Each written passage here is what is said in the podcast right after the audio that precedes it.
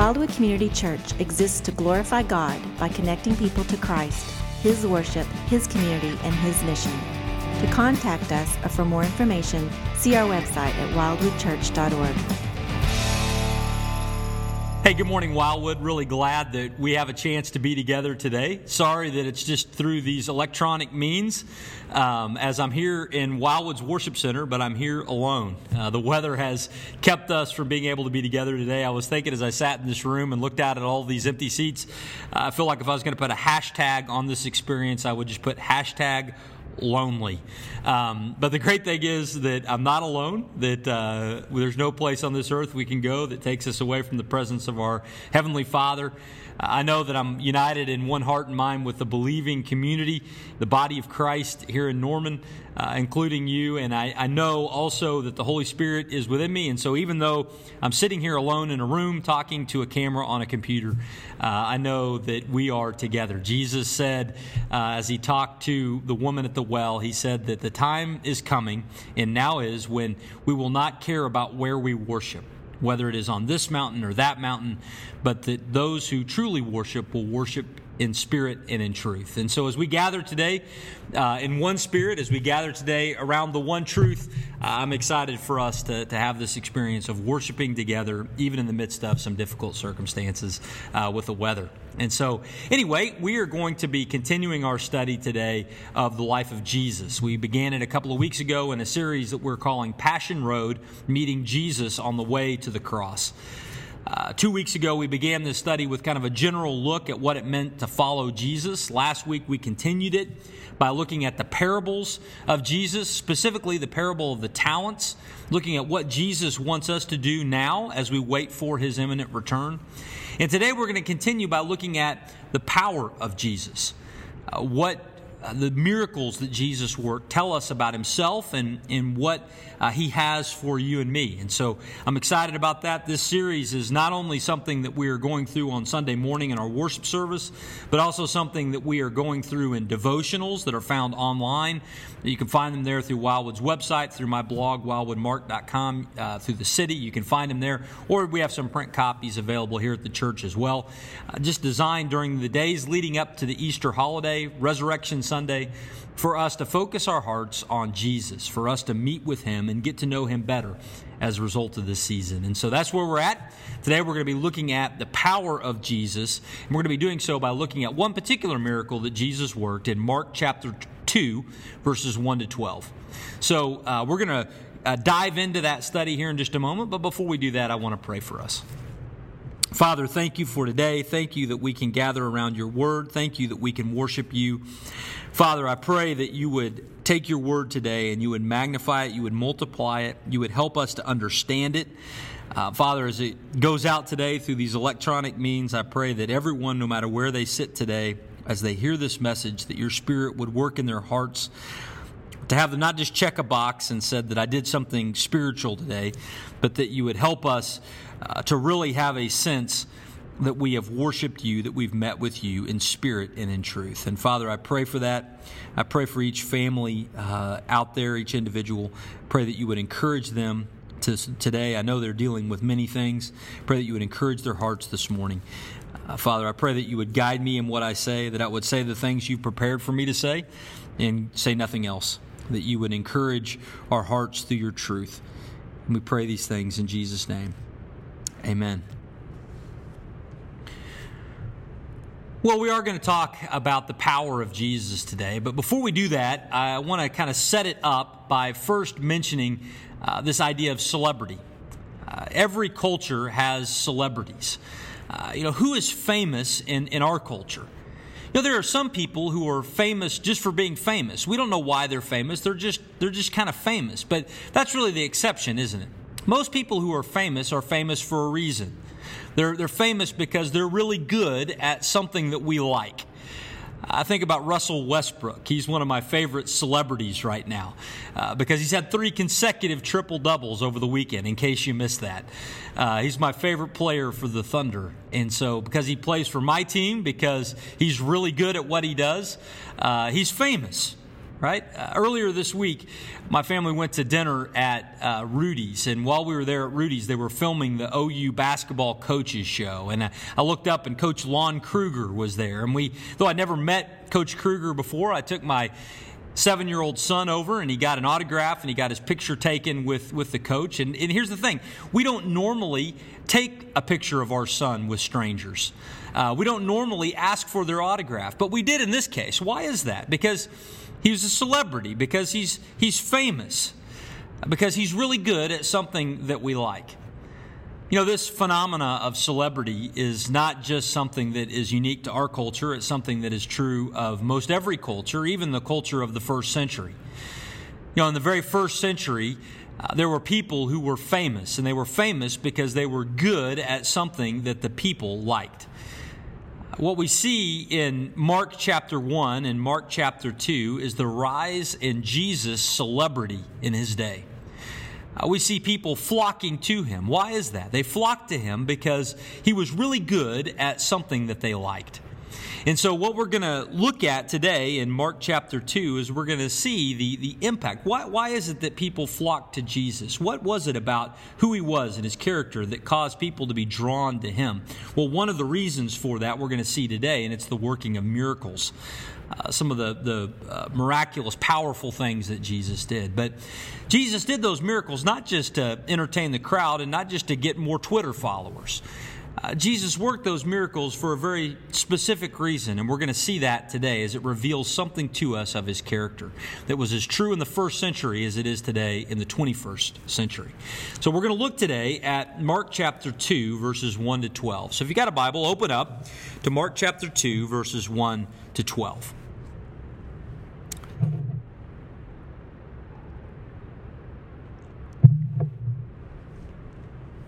Here's what those verses say. It says, And when Jesus returned to Capernaum after some days, it was, it was reported that he was at home. And many were gathered together so that there was no more room, not even at the door. And Jesus was preaching the word to them. And they came, bringing to Jesus a paralytic carried by four men.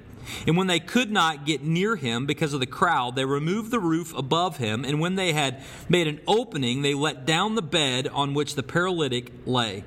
And when Jesus saw their faith, he said to the paralytic, Son, your sins are forgiven. Now, some of the scribes were sitting there and they were questioning in their hearts, Why does this man speak like that? He's blaspheming. Who can forgive sins but God alone? And immediately, Jesus, perceiving in his spirit that they thus questioned within themselves, said to them, Why do you question these things in your hearts? Which is easier to say to the paralytic, Your sins are forgiven? Or to say, Rise, take up your bed, and walk? But that you may know that the Son of Man has authority on earth to forgive sins, Jesus said to the paralytic, I say to you, Rise, pick up your bed, and go home. And the man rose and immediately he picked up his bed and he went out before them all, so that they were all amazed and glorified God, saying, We never saw anything like this.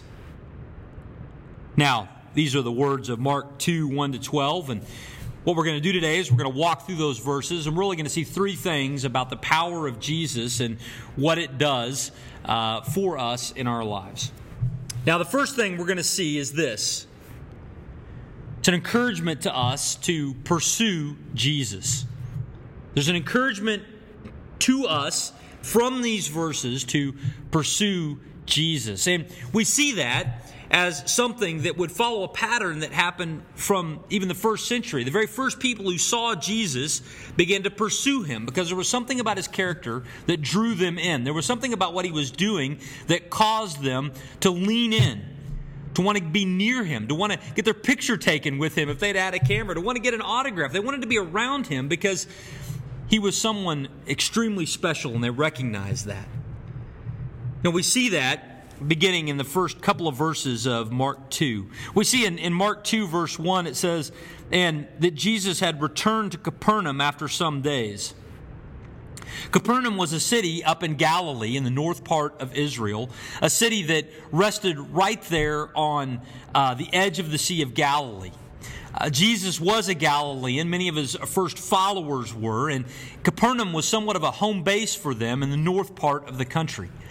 We recognize the Sea of Galilee because a lot in the Bible happens around that area because that was somewhat of Jesus' home base. Capernaum was even uh, a place where Simon Peter and Andrew, that was where they lived. There was a house there uh, that they resided in. And Jesus used this as somewhat of a home base of operations in the north part of the country. Though Jesus himself was from Nazareth, he certainly was very familiar in Capernaum and was somewhat at home there, staying with friends, or maybe even he had a place there himself. Uh, at some point before he began his public ministry. Capernaum was a home base. And Jesus basing out of Capernaum, had, had done a lot of ministry that had caused people to lean in to want to pursue him, to want to get to know him. If you look, do a quick scan of Mark chapter 1, you find some of the reasons why. Jesus was doing some miraculous things. Uh, Jesus was calling his first disciples from this region. He was uh, healing people who were possessed by demons, casting them out. Uh, that was causing quite a stir. He, he saw a leper uh, and that he healed from his, his malady. He took the leprosy out of him, he made him clean. Uh, these were miraculous acts that caused people to flock to Jesus everywhere he was. When you look at some of the ways Mark describes it in chapter 1, uh, Mark chapter 1, verse 28 says, And at once the fame of Jesus spread everywhere throughout the surrounding region of Galilee. Um, 133 says, The whole city was gathering together at the door. They were coming to the place where Jesus was. Verse 36 and 37 Simon and those who were with him searched for Jesus after he had left the city, and they found him, and they said to him, Hey, everybody back in the city of Capernaum is looking for you. Verse 45 Jesus went out and he began to talk freely about it, or this man went out and began to talk freely about it, and to spread the news so that Jesus could no longer openly enter a town but was out in desolate places, and people were coming to him from every quarter. The miracles that Jesus was working were causing quite a stir. They were causing people to, to, to run to his side, to want to pursue him, to want to get to know him. Uh, that is what was happening in Mark chapter 1. The celebrity of Jesus was growing based on his power. Have you ever thought about that? You ever thought about what it would be like if Jesus was alive today? Would people ignore him or would they pursue him? Make no mistake, they would pursue him because as Jesus lived and walked and, and, interacted with people, he did things they had never seen before, and they, they flocked to his side to get to know him. People pursue Jesus. So many people were coming to him. In Mark chapter 2, it says that there was no room for him in the house where he was. They, people were backed up all the way to the door and all the way back into the street. We don't know for sure which house he was at, but it can be assumed in context that Jesus was maybe at the home of Peter. Earlier in chapter 1, verse 29, Jesus showed up at Peter's house and he healed his mother in law of a sickness that she had. Uh, it was a kind of a home base there. Jesus is at Peter's house and people are flocking to him. They're pursuing him based on what they had seen him do. You know, as we live our lives today, we need to be reminded that Jesus is worth pursuing.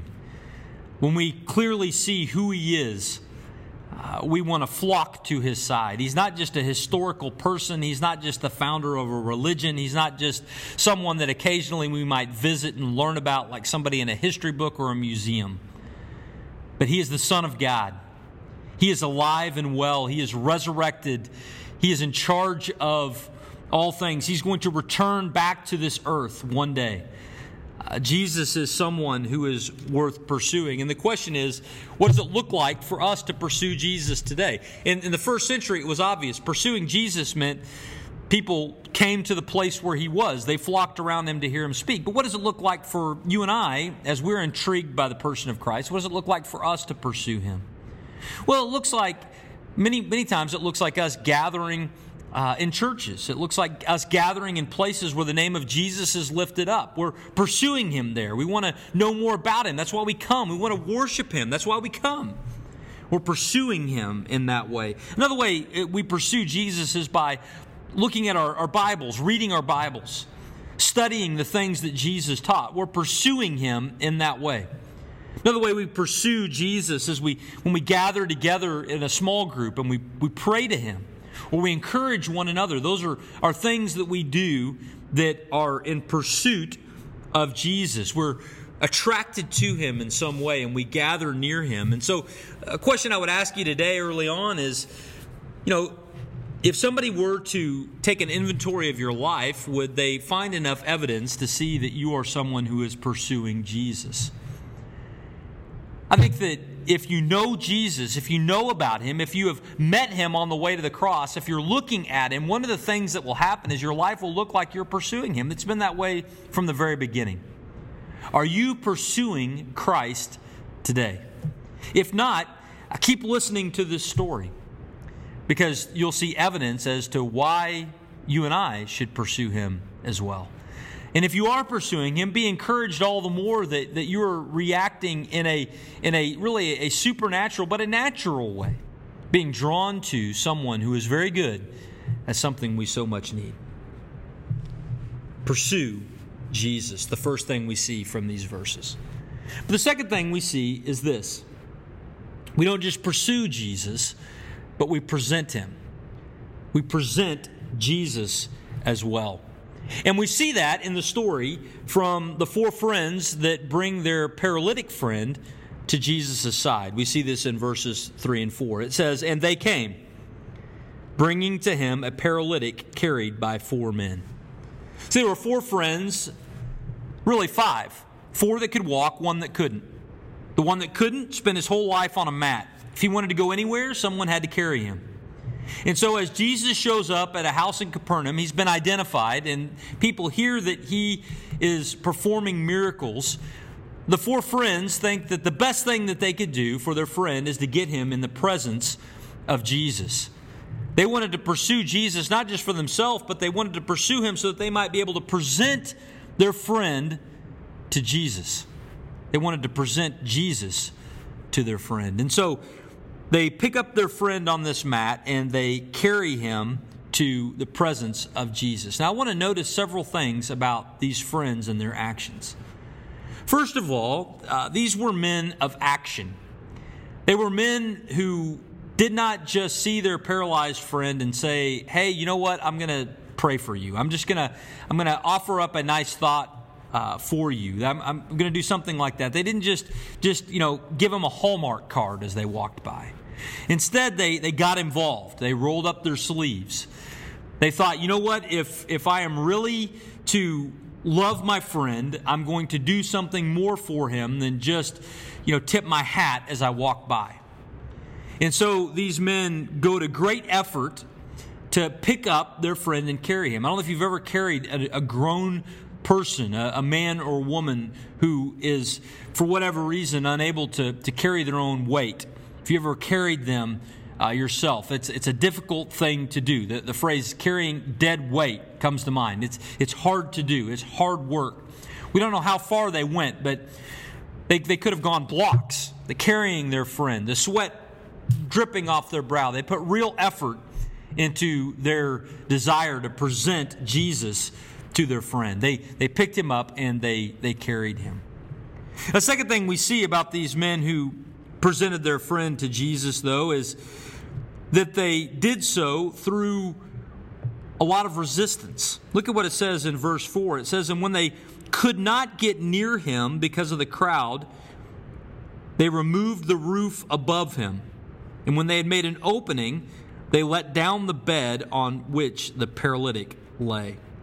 These men received some resistance as they tried to present their friend to Jesus. They, they got there, and the crowd was so great they couldn't get in the house. Jesus is in the house. The house was not uh, a mansion, it was just a regular old house, and the inside was already full. They couldn't see, they couldn't hear. They just knew that Jesus was inside, or at least that's what they had been told.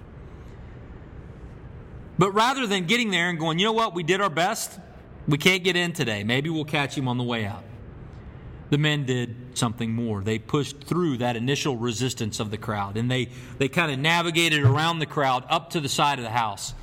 Still not able to get inside, they didn't even let that second point of resistance stop them, but they walked up the stairs that would have been beside a, a Middle Eastern house in this era.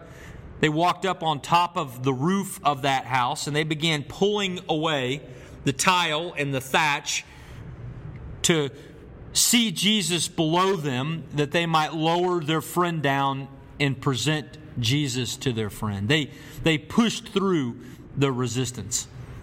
So not only they put effort, they pushed through, uh, but the third thing that they did was they actually took some risk in doing this. Now, you might be wondering why I say that they were taking some risk. They were taking some risk, I think, here, and we see that. Sorry, my computer's going to sleep there. Uh, we, we, uh, uh, we see them take some risk here in that they were tearing off the roof of the house of Simon Peter. Now, what do you know about Peter? Peter got angry a lot. He raised his voice a lot. Uh, when somebody threatened a friend of his, Peter pulled out a sword and cut off the man's ear. Peter was not somebody you messed with, and here four friends climb up on top of Peter's roof, which I think, as I mentioned earlier, is where they were, and they tore off Peter's roof. That's a kicking the, the junkyard dog, if you want, if you will. Uh, they were taking some risk. everything they could do to present their friend to Jesus. Now, why did they do that? They put forth the effort, they pushed through the resistance, they took the risk, but why? They did so because it seems clear they had faith that Jesus was the best thing for their friend. They understood what Jesus could do, who Jesus was, and so they pushed through all the way to present their friend to Jesus. Their faith caused them to push through. Now, here's the question for us today you know, all of us who know Christ also know others who do not know him. Do those of us who know Christ, do we believe, are we convinced, do we have faith to believe that Jesus is ultimately what our friends who don't know him need? You know, if we believed that what our friends needed was more money, we would begin to clear out our checking account to hand them the money. If we believed that what they needed was better doctors, then we would go out of our way to make sure they had the best doctors. If we believed that what they needed was the best therapist, we would go out of our way to find the best therapist for them. And you know what? We live in a world that needs doctors, and we live in a world that needs therapists. We live in a world that needs money. Uh, those things are not bad in of themselves, but what do we really think people need? If we are convinced in our hearts, if we believe in our hearts that what people most need is Jesus, then you know what? We're willing to push through and put forth all kinds of effort. We're willing to, to push through the resistance that we might face. We're, we're willing to take some risk in order to share Christ, to present Jesus to our friends. What do you really believe is best for your friends who don't know Christ? These men in this story believed that what was best for their friend was that he would be presented to Jesus. Do you have a similar conviction about those in your life? If you do, and if you have faith in that direction, what we see in the story is that it will cause us to act.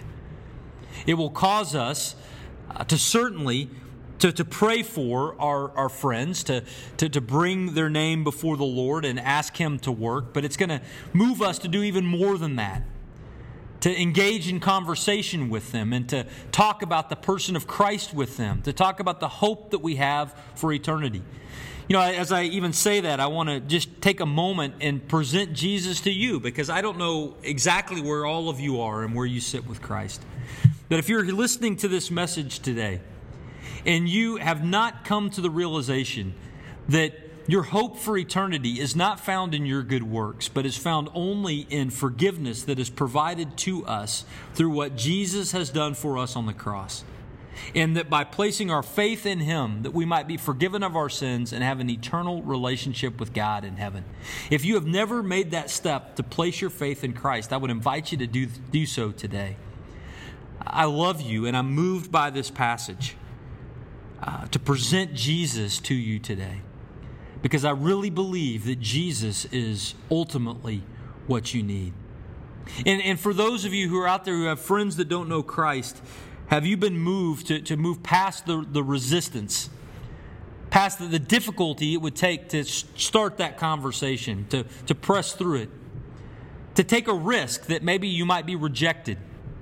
Maybe you might be seen as, as kind of odd or weird in order to share Christ with a friend. If we really believe that Jesus is what they need, then we'll take the risk and we'll present him to them. We see that from this story. We see that from these men. The first thing we see is that we are to pursue Jesus. The second thing we see is that we are to present Jesus. The third thing we see is that we get to praise Jesus.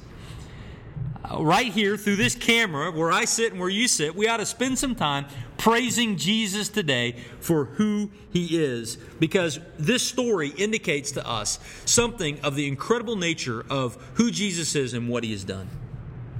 We see this as the story continues from verses 5 to 12.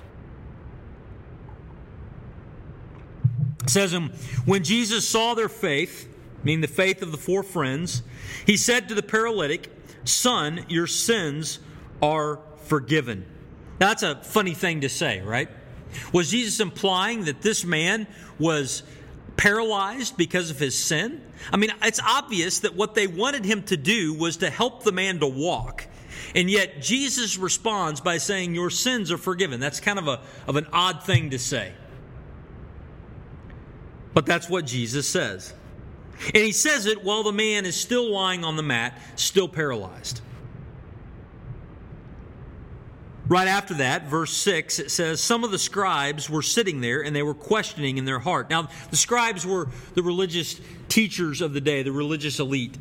Apparently, not everybody in the house were people that wanted to see Jesus and, and praise him and worship him. Apparently, there were some who were there who wanted to discredit him.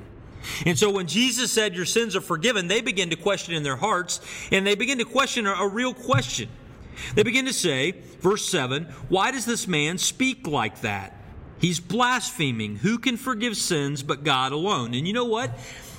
If Jesus were not God, they would have been right. It's wrong for any man to forgive sins. I cannot forgive your sins. No, no pastor, no priest can forgive sins. The sins that have been committed against God can be forgiven by God alone. The scribes knew this, and when Jesus said that, they assumed that Jesus was crazy. How is it that he could speak on behalf of God? Because they had not come to grips with the fact that Jesus was the Son of God. They said, He's blaspheming. But verse 8 Jesus, perceiving in his spirit that they thus questioned them within themselves, said to them, uh, by the way, that's a funny thing. It's a funny phrase, it's a difficult phrase in English, but these scribes didn't say this out loud. They were just kind of thinking this in their hearts and in their minds. Jesus, though, sees what happens on the inside just as well as the outside. I mean, not only is he getting ready to do some miraculous things in, in what he's to accomplish and the sin he's getting ready to forgive and the paralytic he's getting ready to heal, but Jesus reveals his power right here a third way by understanding what, what they were thinking. Jesus understood what they were questioning within themselves, and so he says to them, Why do you question these things in your heart? That had to surprise him. You mean he knows what I'm thinking? And so then Jesus says, which is easier to say to the paralytic, Your sins are forgiven, or to say, Rise, take up your bed, and walk?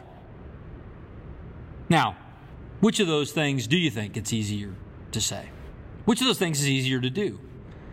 To have a paralyzed man walk or to forgive someone's sins against God? Well, rest assured, both of those things are impossible for any man to do. No man can heal a paralytic. No man can forgive another man's sins against God. Jesus was saying two things that were impossible to men, but which of them would have been easier to say? In other words, which of those two things would have been more uh, verifiable? Well, certainly it's easier to say your sins are forgiven because how can anyone really know in that moment, in that instant? It's easier to say your sins are forgiven than to say get up and walk. If you say to the paralyzed man, get up and walk, and he still remains seated on the ground, then people would call you a quack. But if you say their sins are forgiven, they don't change color on the spot, so it was easier to say that. And so Jesus says to them, which is easier to say, your sins are forgiven, or rise, take up your bed, and walk. But then Jesus continues, and he says this He says, But that you may know that the Son of Man has authority on earth to forgive sins, he says to the paralytic, I say to you, rise, pick up your bed, and go home. In other words, Jesus' real miracle that he wanted to work, the real thing that he wanted to offer, as a matter of fact, the better of the two miracles was going to be to offer forgiveness to this man. But in order that people would know that his claim of forgiveness was for real, Jesus said, I'm going to give you proof through the physical which you can see. You can't see the forgiveness I'm going to offer, so I'm going to give you a physical miracle that you can see to know that I mean business. And he says to the man, Rise, take your mat, and walk. Go home. In verse 12, and immediately the man rose, picked up his bed, and went out before them all. Now, that is a miracle. If you've ever been around someone who's paralyzed, somebody that's been paralyzed for a long time, the atrophying of their body, their legs, uh, is significant. They would have withered away to, to nothing. And even if they had strength in their legs, the coordination to be able to walk, to be able to carry a mat would have not been not would have not been there. It would have taken time for that strength to come back, for the coordination to grow. And yet when Jesus speaks in just a word, the man who can't walk walks. The man who can't hold holds and carries. He gets up. The miracle happens in that moment, and nobody can deny it. And the implication that Jesus is saying is just as I can heal in the physical, so can I heal in the spiritual. Warren Wiersbe says this of this miracle. He says, Forgiveness is, in fact, the greatest miracle that Jesus ever performs.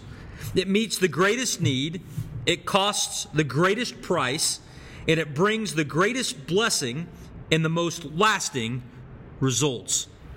The real miracle that Jesus offers, the greatest miracle is the miracle of forgiveness. He does the, the miracle that we all ooh and ah over, the healing of the paralytic, just so that we would know he's serious about his offer of forgiveness. Think about this the paralytic man whose sins are forgiven and whose paralysis is removed will one day lose function of his legs again. One day he will physically die. We know this because he's not still alive on the planet right now.